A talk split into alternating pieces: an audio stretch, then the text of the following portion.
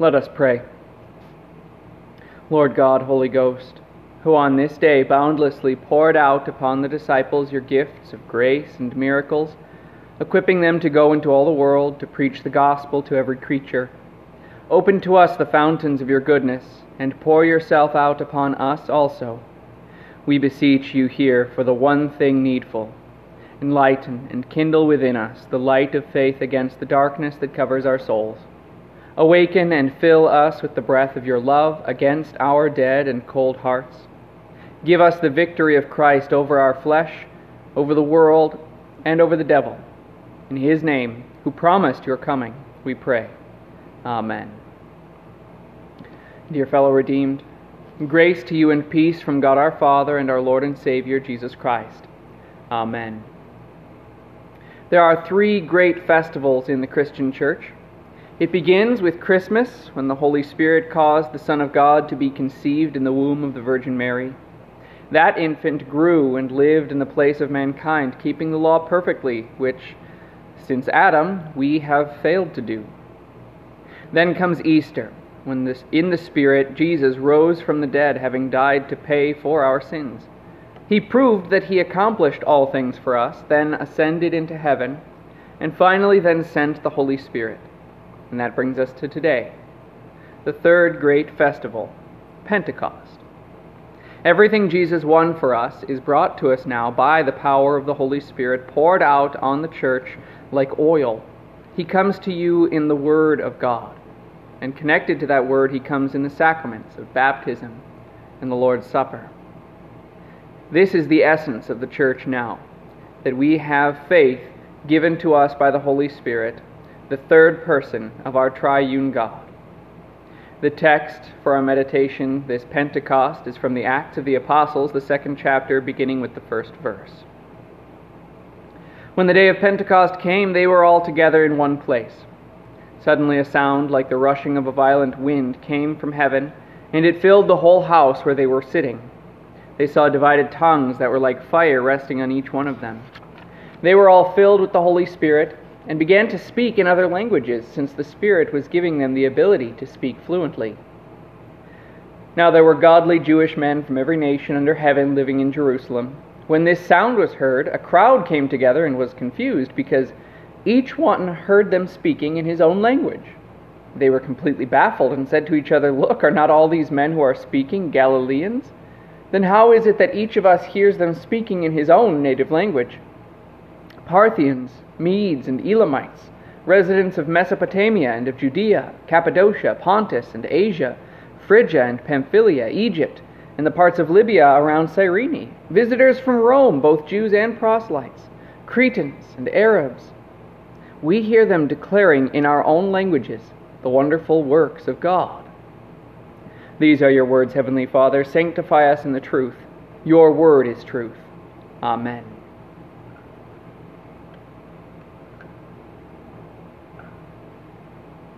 In the beginning of the world, after it was renewed through the flood, the whole earth had one language and a single vocabulary. But this unity was abused by mankind so that they united themselves against the true God. Come, let's build a city for ourselves, they said, and a tower whose top reaches to the sky, and let's make a name for ourselves so that we will not be scattered abroad over the face of the whole earth. Ever since Satan, that fiery serpent, deceived our first parents, mankind has not been interested in obeying God, but would instead prefer to be God. To preserve his promises of promise uh, and salvation, God confused the languages of those people at Babel, and he scattered them from there over the face of the whole earth, and they stopped building the city. But now, today, God reverses that miracle at Babel, having accomplished salvation in his Son.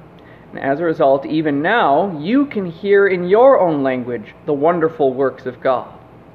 It's the Holy Spirit's work, coming in miracles of fire and wind, and in the miracle of unconfusing the languages.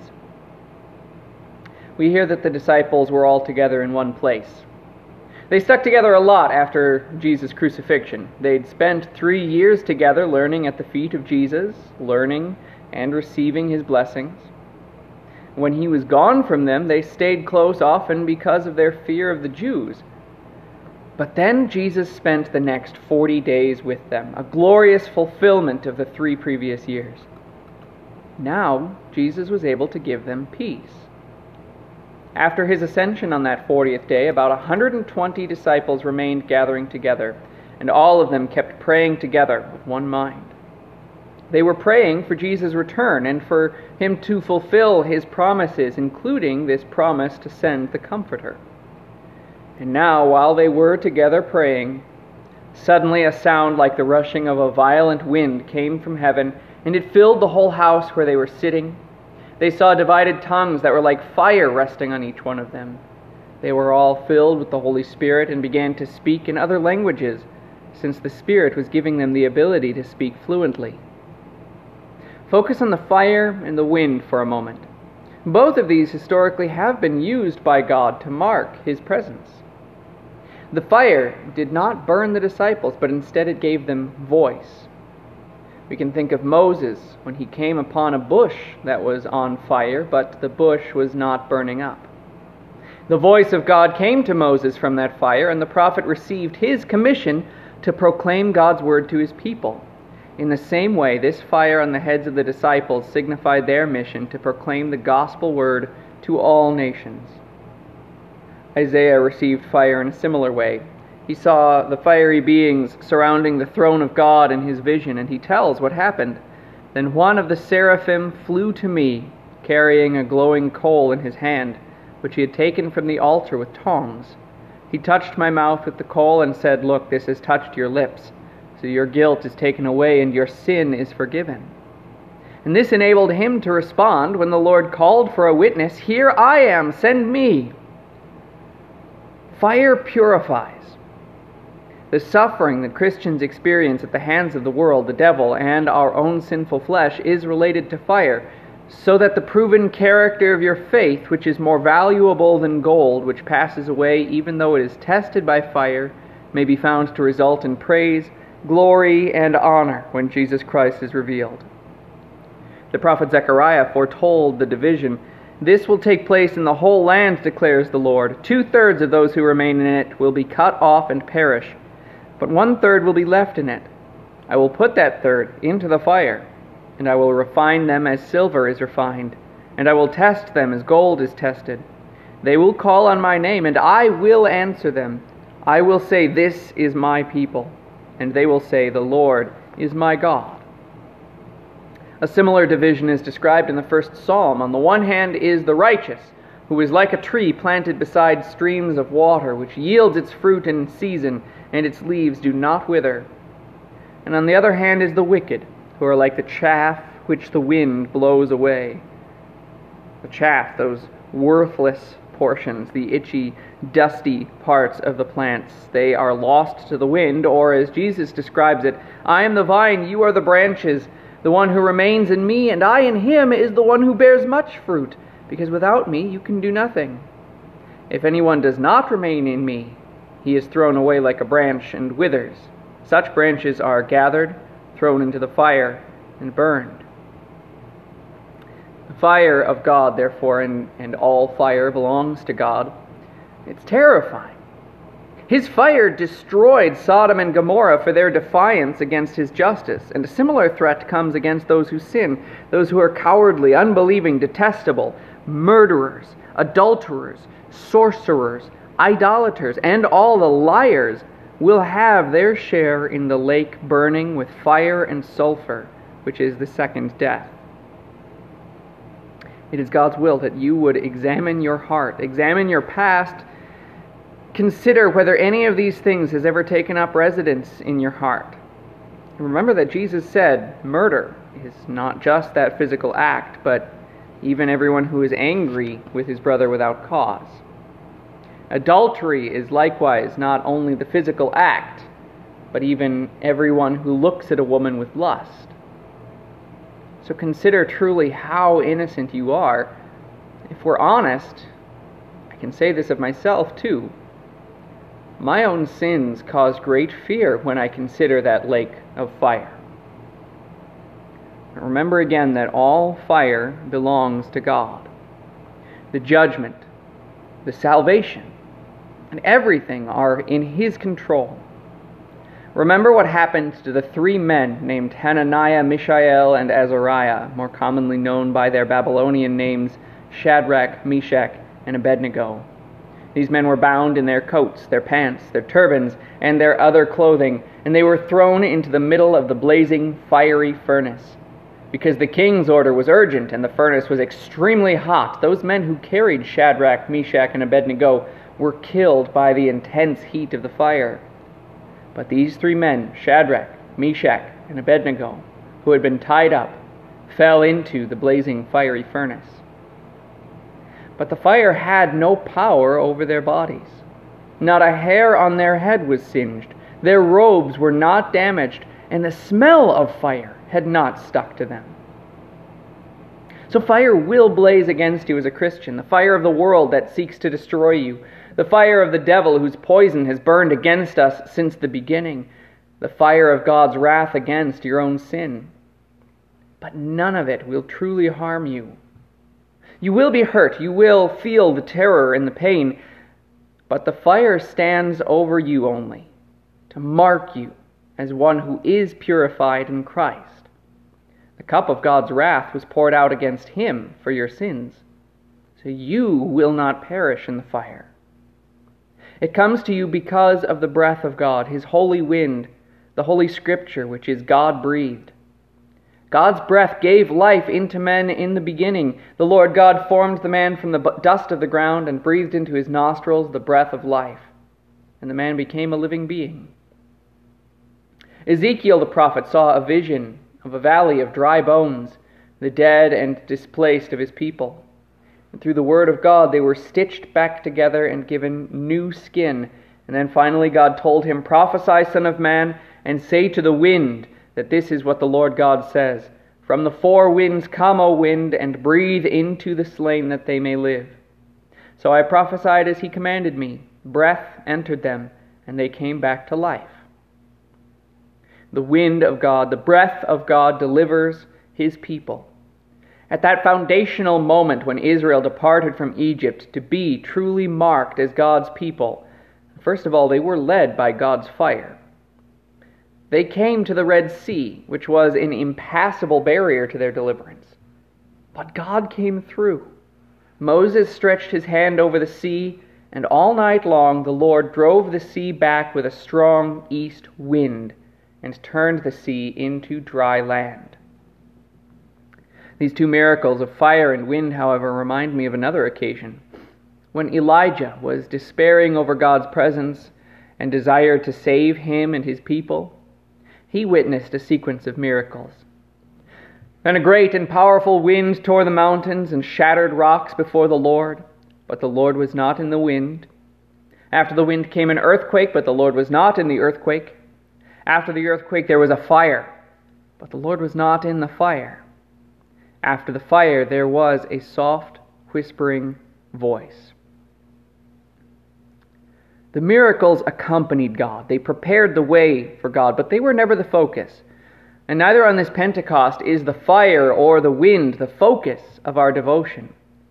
They fulfilled Jesus' promise of the marks by which those disciples would know the coming of the Comforter. For John baptized with water, but you will be baptized with the Holy Spirit not many days from now reflecting what John had prophesied earlier I baptize you with water for repentance, but the one who comes after me is mightier than I. I am not worthy to carry his sandals.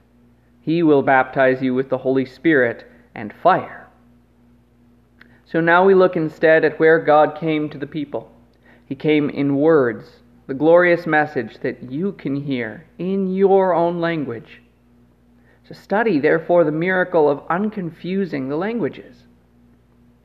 Mankind built a false temple. Mankind has always built false temples. The first true temple, the place of worship where man and God could meet, was in the Garden of Eden, there at the tree of the knowledge of good and evil.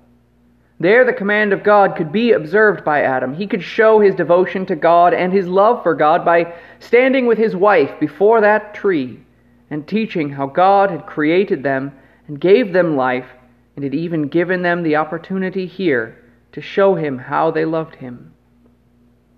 But that temple was polluted.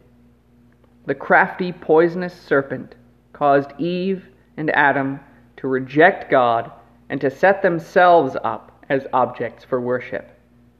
Thus came the fall. After God recreated the world through the flood, the descendants of Adam repeated the same sin when they began constructing their tower that reached to the heavens. What was the purpose of that tower? Was it a business center? Apartments? A grand hotel? No, it was a temple to the magnificence of man. As long as mankind all spoke the same language, they would constantly be indoctrinating one another in this cult of humanity. And their common creed and confession would ever be only belief in themselves. So God divided them. He mixed up their language so that they could not understand one another, and he scattered them over the whole earth. This led to the next stage in God's plan for salvation as he began rolling it out in time. Among all those scattered peoples, all who worshipped themselves and their invented gods, he selected one man and separated him. The Lord said to Abram, Get out of your country and away from your relatives and from your father's house, and go to the land I will show you. I will make you a great nation. I will bless you and make your name great. You will be a blessing. I will bless those who bless you, and I will curse anyone who dishonors you. All of the families of the earth will be blessed in you. As all others rejected God and in so doing made themselves into the chaff that the wind blows away, Abraham was given roots and growth until he blossomed into a great and mighty tree, culminating in the rod of Jesse, the king from David's line, the branch who was himself the tree Jesus Christ. It was God's purpose, as he told Abraham, that in his descendant all of the families of the earth will be blessed. Now we see the fulfillment. When the disciples were given the power to speak the word so that any speaker of any language could hear, we see how there were gathered Parthians, Medes, and Elamites, residents of Mesopotamia and of Judea, Cappadocia, Pontus, and Asia, Phrygia and Pamphylia, Egypt, in the parts of Libya around Cyrene, visitors from Rome, both Jews and proselytes, Cretans and Arabs. And out of all those nations, all those families of the earth, that day about 3,000 people were added to the body of Christ. Those people, we should say, were not given the tongues of fire or the rushing wind. That promise had been fulfilled, but they were baptized. And this was the pattern in the mission work of the disciples from then on. The message was preached, whole families were baptized. This was to fulfill more of Jesus' commands and promises. Therefore, go and gather disciples from all nations, he said, by baptizing them in the name of the Father, and of the Son, and of the Holy Spirit, and by teaching them to keep all the instructions I have given you. It was Jesus' purpose, and still is, that people receive this message of salvation freely and easily. And what is that message? The wonderful works of God in Christ are that Jesus lived a life perfectly free from sin, fulfilling all the demands of the law. He joined himself to our humanity in a way that could be seen, grasped, and understood, but more than that, he was born under the law in order to redeem those under the law, so that we would be adopted as sons. His perfect life is exchanged for our sinful life, proved by the fact that he put his flesh in our place in death on the cross. His blood, therefore, purchased your life, and he rose from the dead to prove that it was all paid and accomplished. Our minds and hearts are dead, as we've often said. Sin kills us, and we're sinful from our conception. So you and I are born dead. But faith saves, and faith comes from hearing the message, and the message comes through the word of Christ. And in addition, baptism now saves you. These things don't do so by convincing us and arguing the truth into us. It's so much simpler than that. The basic point is we hear them declaring in our own languages the wonderful works of God. God's Word, the power of His Spirit, according to the promise of Jesus, brings you the life of Jesus. The same word God spoke at creation to make all things miraculously in six days is spoken to make you miraculously alive. Some have humorously wondered what language God spoke in creation Hebrew, Indo European, Norwegian. It doesn't matter. It was a language that his creation could understand. That's the point. God's desire for your salvation is so strong that he provides the message to you now in a language you can understand. So all his church, the body of Christ, is united together in common confession of the same truth. Because you are able to hear in your own language the wonderful works of God, you are able to hear how Jesus lived, died, and rose again for your salvation. And with all other Christians, you are united together by the Holy Spirit. Amen. Glory be to the Father, and to the Son, and to the Holy Ghost, as it was in the beginning, is now, and ever shall be, forevermore. Amen.